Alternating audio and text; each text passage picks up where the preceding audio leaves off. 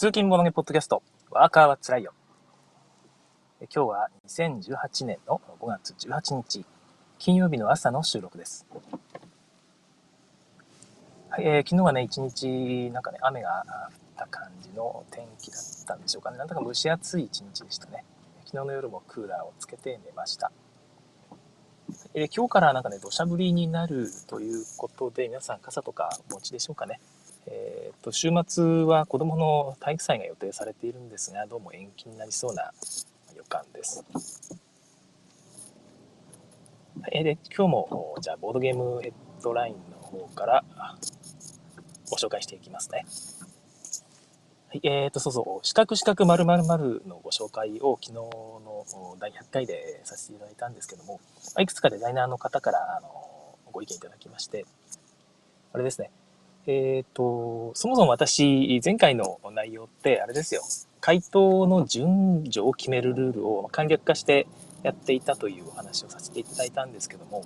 ちゃんと正式ルールには意味があるんだよという話ですね。その意味がね、あるのは分かっているんですけども、やっぱりちゃんとその辺をうまく説明してなかったということですいませんでした。でその辺の話がデザイナーさんから直接聞けたので、すごく参考になりましたので、ご紹介したいと思います。1つ目が、その、あれですね、回答ポイントっていうのが正式ルールではつくんですよ。で回答ポイントっていうのは得点ではなくて、回答の順序を決めるためのポイントみたいなものです。で例えば、ですね、漢字の辞書に載っているようなちゃんとした熟語を漢字2文字の部分、ここに当てはめると2ポイントだっけ？ちょっとそこのポイント数忘れてしまったんですけども、1ポイント2ポイントなりがつくと。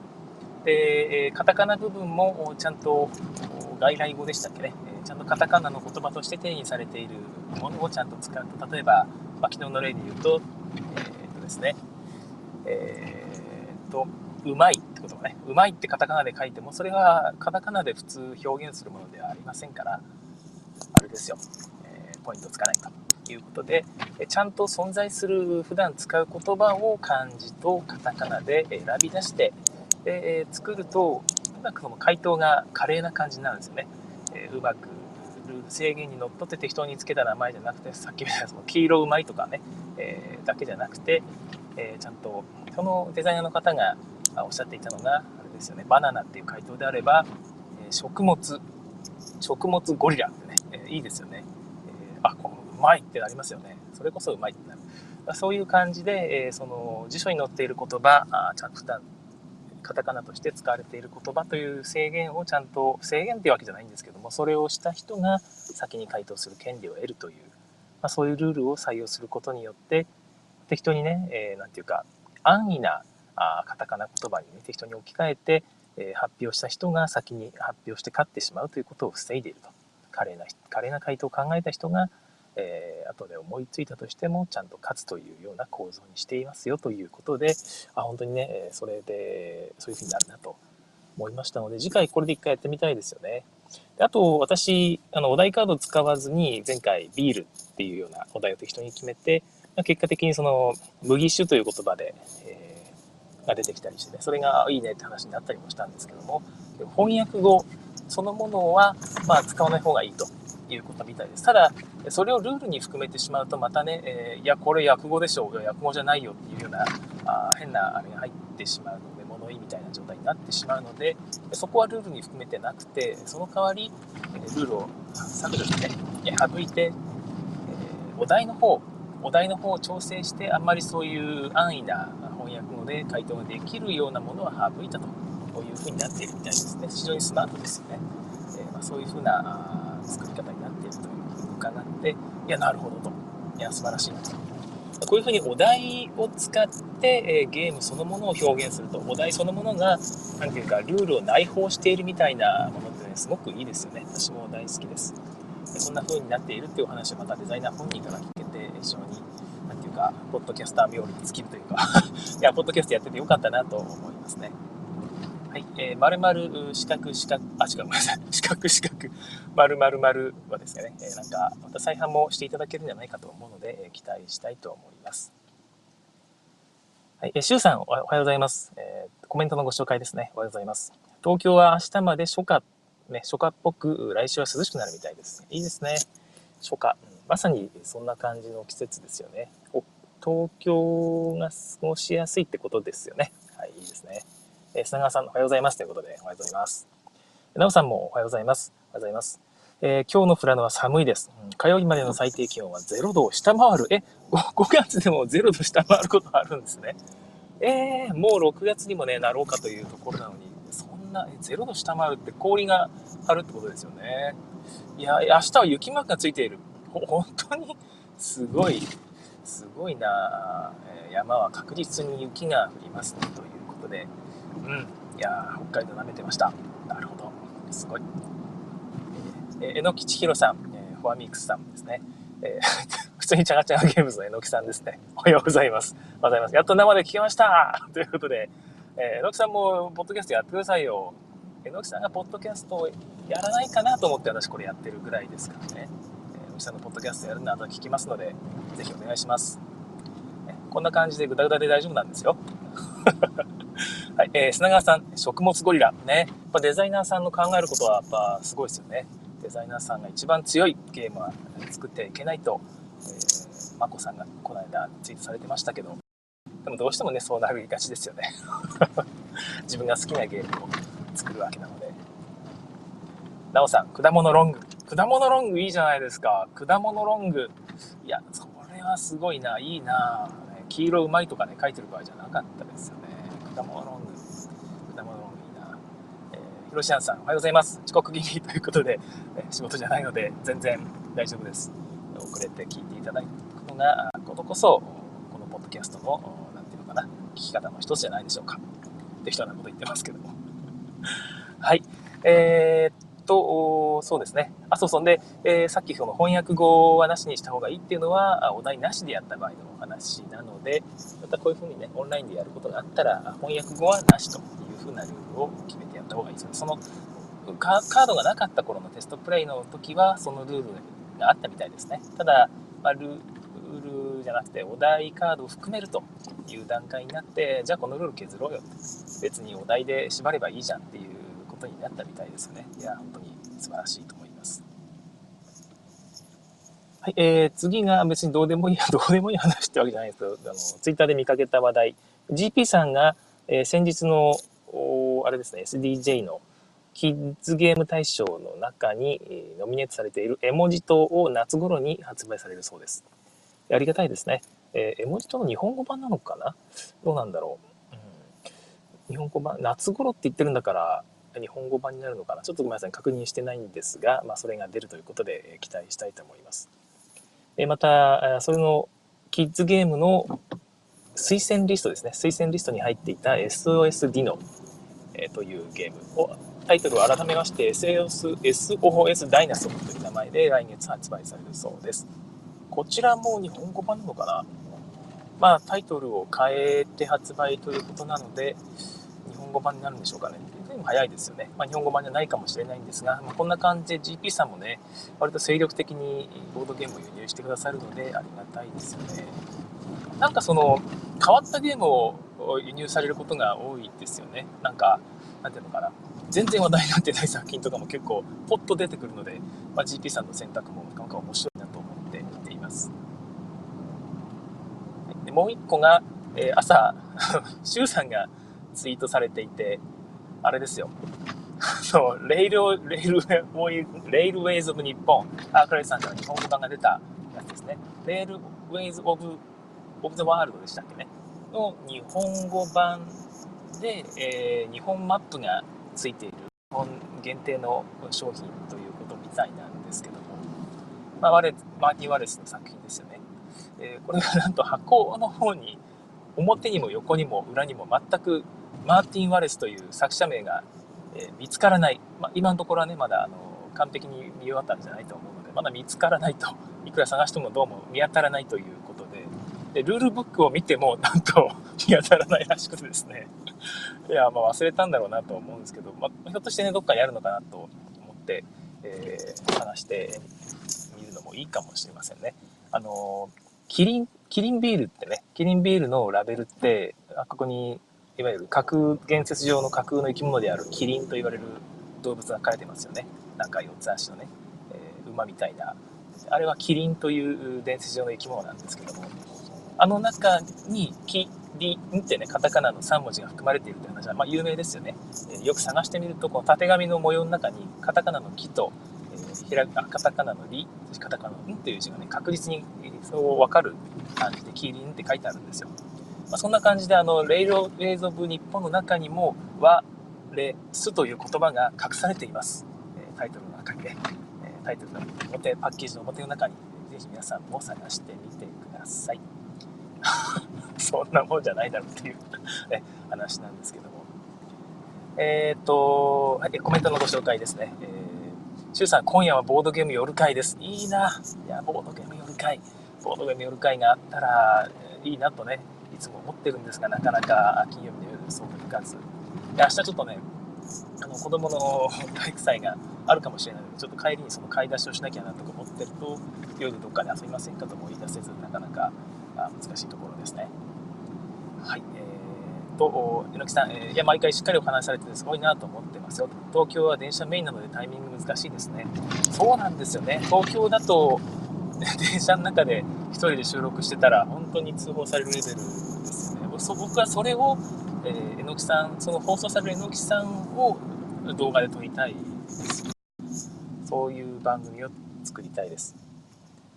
はい、えー、なおさん、えー、定時出勤があリスナーさんが2桁あ本当だ。いてびっくりということであ12人も聞いてくださってる。ありがとうございます。ちょっとね、このタイトル、今回のタイトルが興味を引きすぎてるのかなと思ったんですけど、また後で説明しますね。実は、まだ頭の中がね、まとまってないんですよね。またぐだぐだ話になるかもしれませんが、申し訳ありません。えー、砂川さん、今見ました、ワレスということで、ね、ツイートですよね。言いましたということで。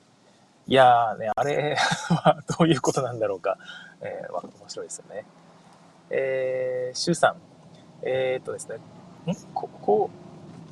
高校児同盟事件というものがあってですね、という、ちょっとすみません、わからないですけども。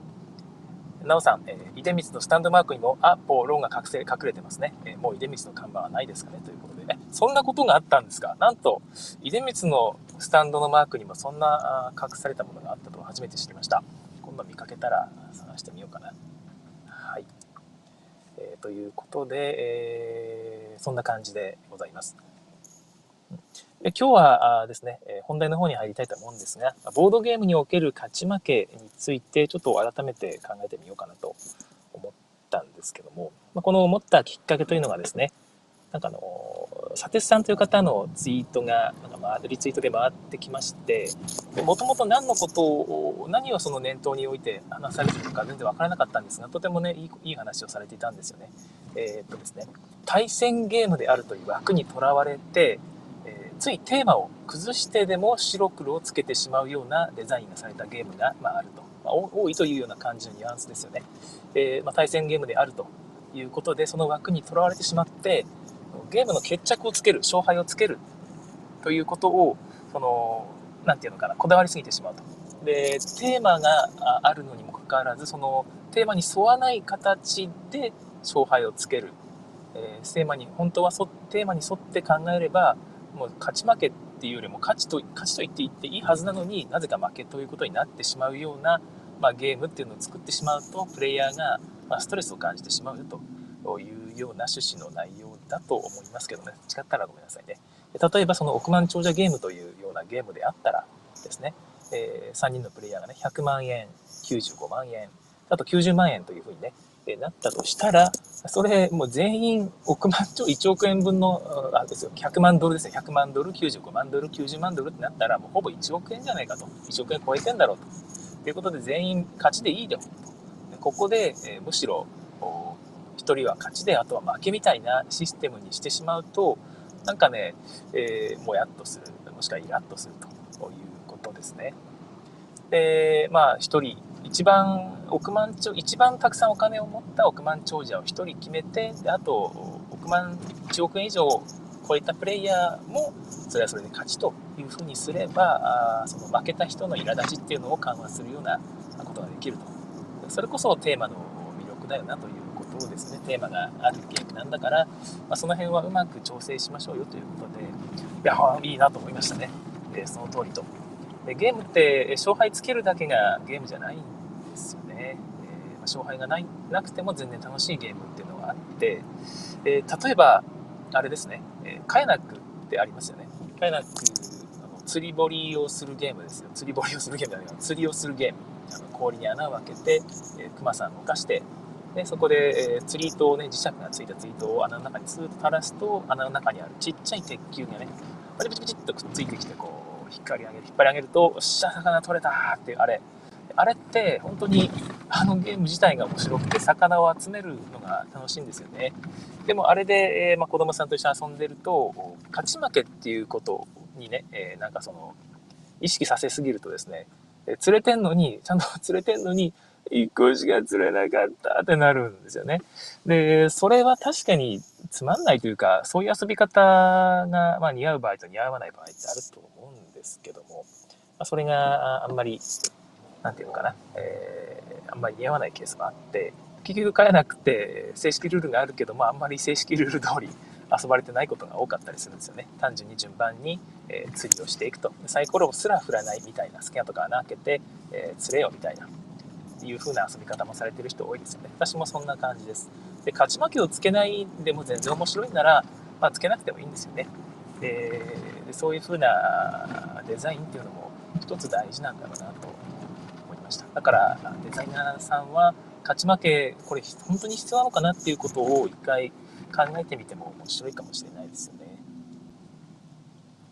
ということで、まあ、それに続いてですねまたいくつかツイートされてまして、えー、佐藤さんですね。楽しいドロー引き分けですよね。楽しい引き分けはつまらない決着に勝る、いや格言っぽくていいですよね。で、最後にその負けて苛立つのはプレイヤーが悪いとデザイナーがそれ言うと。いや、デザイナーさんがね、こう、それに対して、いや、負けて苛立つのはプレイヤーさんが悪いんじゃないかな、俺が悪いんじゃないというようなニュアンスのことを言うのは、まあ、完全に間違ってるというようなお話をされていたんですけども、まあ、これについては、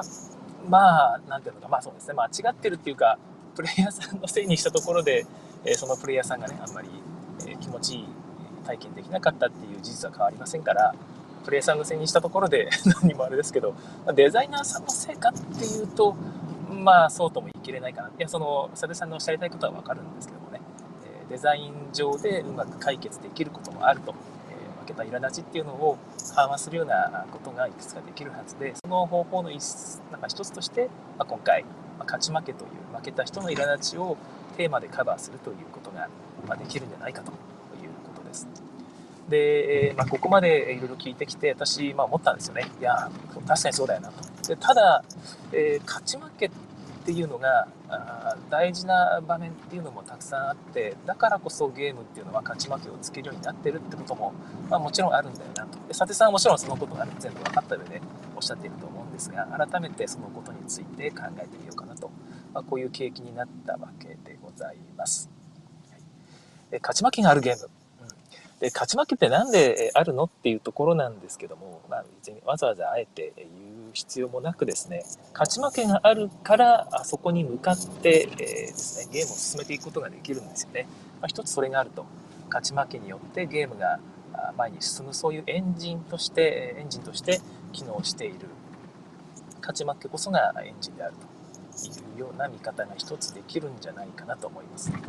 もちろんカヤナックみたいにね釣り上げて楽しい。これが楽しいから次私の番次私の番ってねなる。それがエンジンになってるっていうのが、一番いいとは思うんですけども。そのそればっかりにしてしまうと何ていうのかな。ゲームというよりはおもちゃに、えー、寄ってしまうんですよね。その競うという部分っていうのが何ていうのかな。うんいやちょっと言い方言い方がね難しいというか私もここの部分の正体が未だに頭の中で整理できてないんですがなんていうのいわゆるマジックサークルを作る一つのなんていうか前前提とまでは言わないんですけども一つ大きい重要な要素になっているんじゃないかと思うんですよ。なんていうのかな、まあ、難しいんですけどもカヤナックで言えば釣り糸を垂らして釣り上げるってこれって現実そのものじゃないですか。この現実そのものの行為が楽しいっていうのはこのマジックサークルを作ってない気がするんですよね。その本当に本当におもちゃで遊んでるだけでなんか架空の何かをみんなの頭の中にこうインストールしてその中でえー、全員が遊んでいるという感じではなくて、目の前の道具で遊んでいるだけになっている気がするんですよ。でそれはもちろん面白いし、それもまたゲームと言えるとは思うんですけども、この特別な空気を醸し出す、このマジックサークルを生み出すためには、一つ勝ち負けというのも大事なのかなと。みんながその勝ち負けという目に見えない何かそこにあるわけじゃないですか。それを頭の中にこう思い描いて、いや待て待て、あの人が今やろうとしてるあれを先にされてしまうと自分が負けてしまうと。えそれがそういう目に見えないものをこうみんなで意識してですね、えー、考えていくっていうことが全員で一つの世界を作っていくという、まあ、大事な役割を持っているんじゃないかなという気がするんですよ。だから勝ち負けっていうのがないゲームっていうのは本当におもちゃとしての魅力しか持たなくなってしまうという可能性が一つあるなと思うんですね。でまあ、勝ち負けがあることでそういうものが生まれていると一つ思います。で、もう一個、あれですね、そのゲームが、ゲームの勝ち負けによって負けた人がそのイライラ、イラだ、イラ立つということですよね。えー、そこの部分について、その、プレイヤーの問題だというのは間違ってるというお話ではあったんですけども、いやまあ、ゲームデザインなんとかできるというような趣旨だとは思うんですけども、まあ、たとえうまくなんとかしたとしても、じゃあさっきの例で言うと、80万ドルしか稼げなかった人は、まあ負けじゃないですか。億万長じゃないということで。それでイライラする人については、まあ、救済できないわけですよね。まあ、結局、僕、僕億万長者になれなかったウェーって泣く人は、まあ、ゲームのせいじゃない気が します。まあ、結局そこですよね。えー、まあ、どこまで行っても悔しい思いをしなきゃいけなくて、僕はま悔しい思いをする、イライラ、イライラするというのも含めて、何ていうのか、ゲームの体験の一つじゃないかなと思っているので、常に楽しいだけってなってしまうとですね、何ていうのかな、うん、楽しいのが当たり前になってしまうと、毎日食べるご飯みたいな感じで感動がなくなってしまう気がするんですよね。この、まあ、今日は、今日はカップラーメンでも次の日はあフルコースみたいなね、えー、フランスよりフルコースってなるとですね、あうめえってなる。まあ、そうフルコースは例えば悪いか。えー、ずっとカップラーメンだったけど、ある時、えー、マクドナルドのハンバーガー食ったらですね、マクドナルドうまってこうなるわけで、ある程度の起伏が大事かなと思うんですよね、ギャップみたいな。で、スプラトゥーンとかね、えー、これデジタルゲームですけど、スプラトゥーンとかやってると、すげえ負け込む時があるんですよ。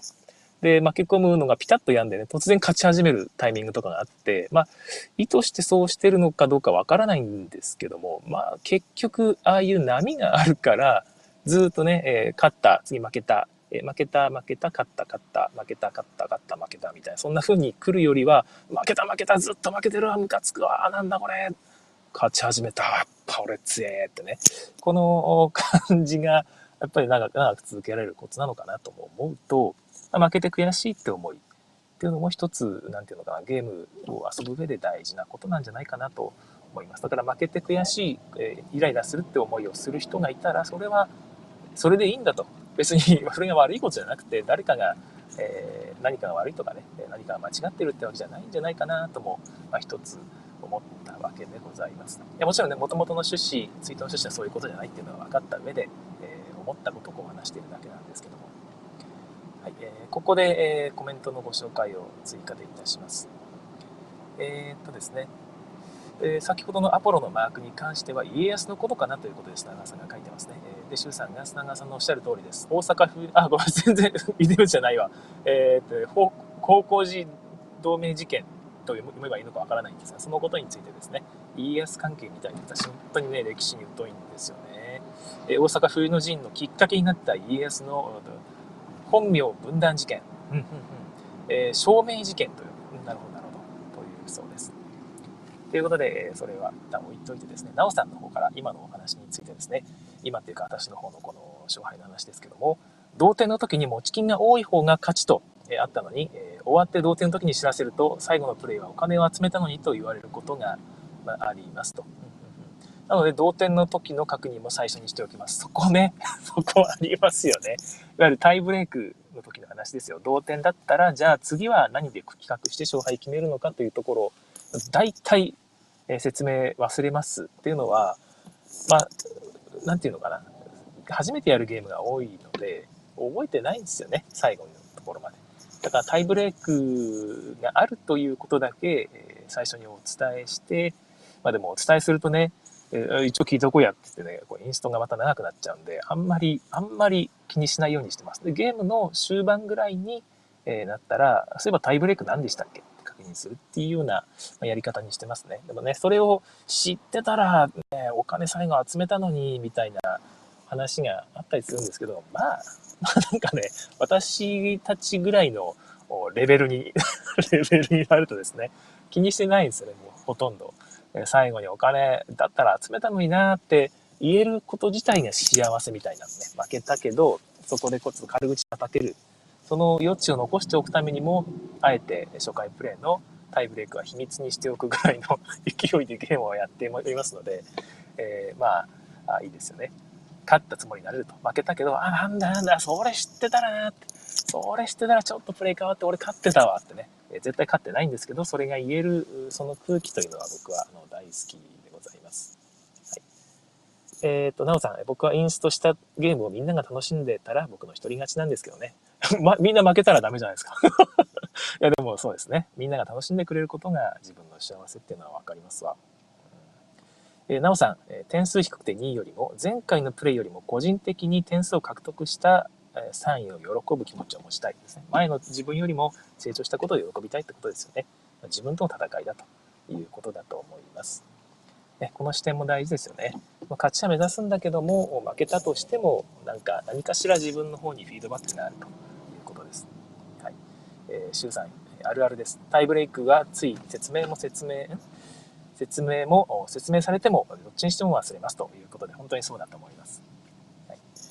えー、今ね、フィードバックって話が出たんですけども、勝ち負けがあると結局フィードバックが走るんですよね。フィードバックが入るというか、自分がやったことに対して、まあ、勝利点なり何なりという形でフィードバックが入ると。で、これは勝ち負けがなくてももちろん入るんですよね。お金が入ってくるとかね、90万ドル貯めるという単に勝ち負け以外の目的が設定されたとしても、それはフィードバックっていうのは入るんですけども、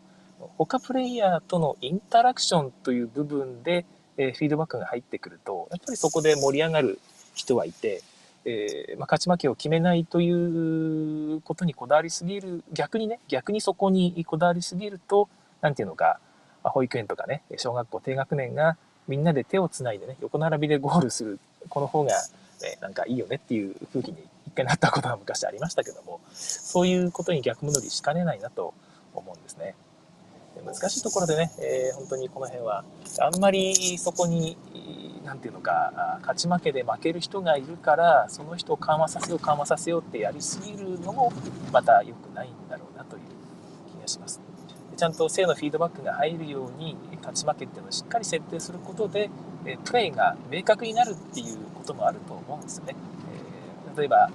90万ドル途中で超えたと。他に100万ドル超えた人がいると。あ、俺もう90万ドル超えたから、あとは何してもいいやってなっちゃうとですね、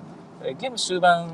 のゲームがですね、閉まらなくなっちゃうんですよね。まあお互いに、えー、なんかお金貯まったからいいや、別に何してもいいよ、俺トイレ行ってくるから代わりに振っといてってね、えー、なってしまうとつまんないですよね、それはそれで。まあ、つまんなくない人もいるかもしれないんですけども、まあ、それをやるのはやっぱりちょっと違っていて、えー、まあ、やっぱり勝ち負けっていうのが大事なわけですよね。勝ち負けなくそうって話じゃないのはね、元ツイートの話はそうじゃないのは分かってるんですけども、だからちゃんと勝ち負けっていうのは、一つそういうふうな意味があって、作られているもんだなと思います。協力ゲームなんかもそうですよね。勝ち負けっていうのがあると。別にみんなで協力して、えー、楽しみましょうって目的でいいんなら、それ、そもそもそのクリア条件もないはずなんですよね。でも勝ち負けがあるとていうのはそういう前に進めるっていうフィードバックが働くための仕組みとして用意されているわけですよ。だからうまいことこういうのを使ってね、みんなの気持ちを前に出してあげたいですよね。でただ、あの、そうそう、ゲームデザインでこれ言っとこうと思ったんだ。ゲームデザイン大事なのが、勝ち負けがあって、まあ、それを勝ち負けにたどるまでのこう、なんていうか、いろんな制限、ルールを作れば、それでゲーム楽しくなるかっていうと、やっぱりそうではないん。ゲームの勝ち負け自体が楽しさの根源になりうるわけではないということです。やっぱりゲームの過程っていうのがあって、勝ちに向かうために何をするかというその過程が楽しいようにデザインしておかないと結局勝ったところでね、えー、別に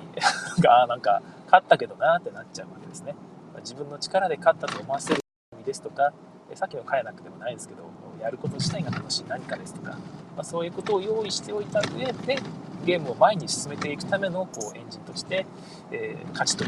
どうしたら勝ちですよという部分を作り上げていくのが、まあ、ゲームデザインなんだろうなと個人的には思います。そこで勝ち負けがね必要じゃないようなデザインっていうのもあり得るっていうのは、まあ、一つ覚えておきたいなとは思うものの、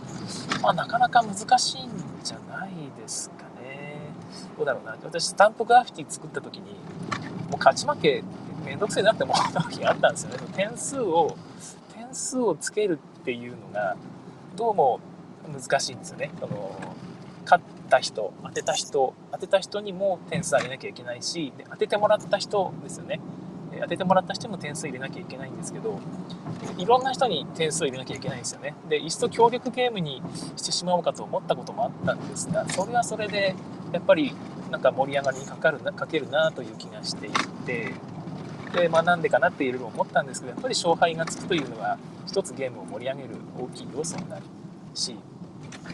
あの逆にさっきの話と逆説なんですけどもゲームの内容そのものが別に興味がない人であってもですね俺別にお絵描き好きじゃねえからとかね、えー、いやなんか考えて絵を組み合わせて描くこと自体に何の興味持てねえわっていう人であってもですね勝ち負けには興味がある人がいるんですよ。本当に逆説的なんですけど。でそういう人が、まあ、このゲーム、勝ち負けがあるという風なルールを聞けばちゃんとやってくれるんですね。勝ち負けのためにやってくれる。だからその部分を逆に排除してしまってゲームの楽しい部分だけっていうのをクローズアップさせてしまうとその勝ち負けそのそれにその行為にしか興味がない人しか楽しめないゲームになってしまう可能性もあるということじゃないかなと思います。いやなんか喋りながらでなんとなくまとまったな。よかったよかった、えちょっと喋る前ういう風な落ち着ければいいのかなと思ってたんですがこうやって皆さんが反応しながら回答いただけると喋りながらでもなんとなくまとまってくるからありがたいですね。えっ、ー、と、最後にコメントの方を読みたいと思います。え、感想戦の楽しさは勝ち負けどちらでも分かち合えるし、良きフィードバックとなります。ああ、いいですね。いや、いいですね。感想戦があるゲームいいですね。感想戦というフェーズがあるゲームっていうのを一つ作ってもいいかもしれないですね。感想戦に点数をつける。感想戦の感想戦みたいな感じになるかもしれないですよね。いやいやいや、面白い。感想戦も楽しいですよね。うん。あ、いいな。はい。えー、YSK さん、あ、なんと YSK さんおはようございます。協力ゲームは対プレイヤーではなく、対システムとの勝ち負けになる点が違いになりますよね。うんうんうん。なるほど、確かに。そうそう、そうなんですよね。この話を始める前にですね、ちょっと自分の中でも整理してみたんですけども、勝ち負けがないゲームっていうのを、面白さをこう追求していくとそれってパズルゲームになるんじゃないのかな。ソロパズルゲームですね、えー、自分の中でやるだけのパズルゲームになると。例えばナンバーナインとかですね。あれってまあ全員で同じ条件でパズルを解いていくんですけども勝ち負けがなくても楽しいんですよね。俺何点取ったってね面白かった負けたけど楽しかったわってなる。でだけどそのそれをあえて競争要素を入れているっていうのはですねまあそういうことなんだろうなと思うんですよ。それをなくしてしまう。全員が 例えばバラバラの条件でやっていくというふうにやればですね、えー、なんか、まあ結果的に面白い部分もあるんでしょうけども、本当にソロプレイになってしまうんですよね。別にみんなで一緒にいる理由がなくなるっていうことですよね。でそれも含めると、対プレイヤーを意識させるという意味でも、せっかくボードゲームで、ね、顔を合わせてるので、まあ、勝ち負けというのを一つ用意してあげてもですよね。えそれをなんかね考えていた時にいろいろと思いましたわ。ウボンゴなんかはね、えー、あれも本当は全員同じ条件でやった方がいいゲームだとは思うんですよね。えー、なんか俺のだけ難しいわっていうね、えー、いうような、えことを言える余地があるっていう意味で私はまあバラバラのお題好きなんですけども、あれ条件完全に一緒にした方がより競技としては盛り上がるはずで、ただそうなってないのはコンポーネントの問題でね同じ問題を4つ分用意するっていうのはなかなか、え難しいし面倒くさいですよね、えそういうことを考え例えばあれが電子デバイス電子ペーパーが4つついてて、えボタンでね番号を入力したり真ん中でなんか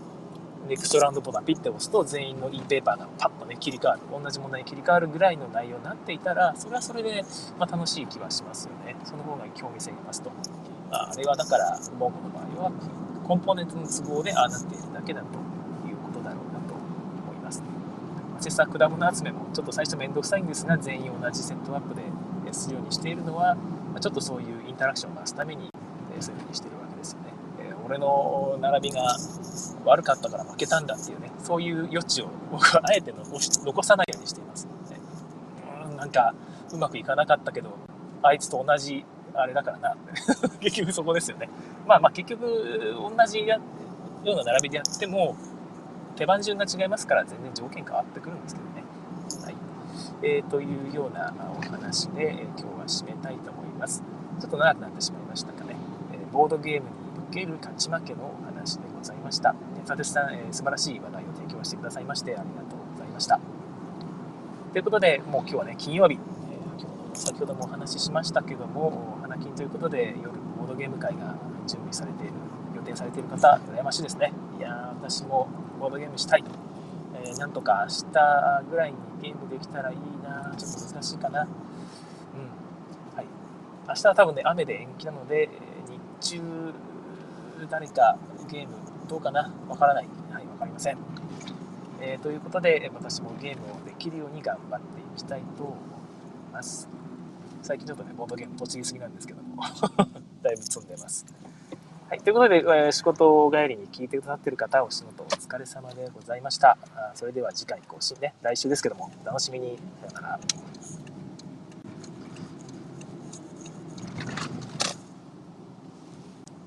はい、えここからはおまけの時間となります。3分間ほどライブのクレを吸収するバッファとしてお話をしていきたいと思います。まあ、毎回3分以上話してしまうんですけども、えー、今日のお話は、えデフレについて 突然ですけども、えー、昔ね、そのちょっとデフレとかの構造ですね、お金の仕組みみたいなのを趣味で調べたことがあるんですよ。ちょっとごめんなさい、失礼して、コーヒーを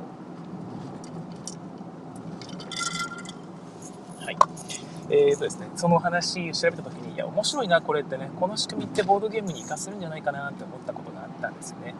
まあ、知ってる方は当然よく分かってるし、えー、分かってないっていうか、なんとなくでしか分かってない人とかね、全然知らない人もいると思うんですが、まデフレって何？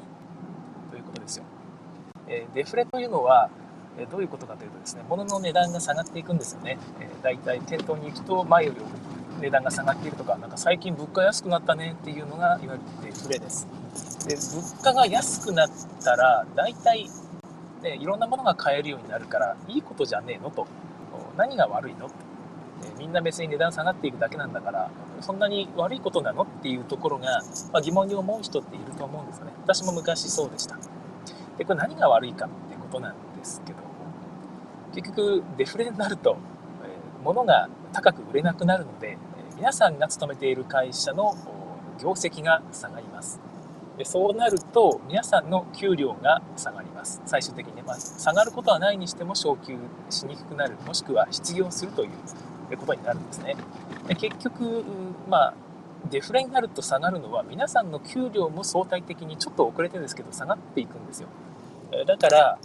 物が下がっていて全然得してないんですね。まあ、これがデフレの怖いところで、デフレスパイラルという状況に陥ると業績が下がる、物を安くしないと売れなくなる、でさらに下げる、さらにひどくなるというのが起こってしまうということです。で、一つはそういうものがあってですね、えー、まあ、デフレってそういう問題があるんだ、まあ、でも、いろいろ安く買えるからいいねっていうところが、一つあると思うんですけども、あれですね、最大の問題は、お金を持っている人にとってデフレは有利に働くというところです。金持ちが優遇されるんですね、デフレになると。僕みたいなお金全然持ってない人なんかは非常に困るんですよ。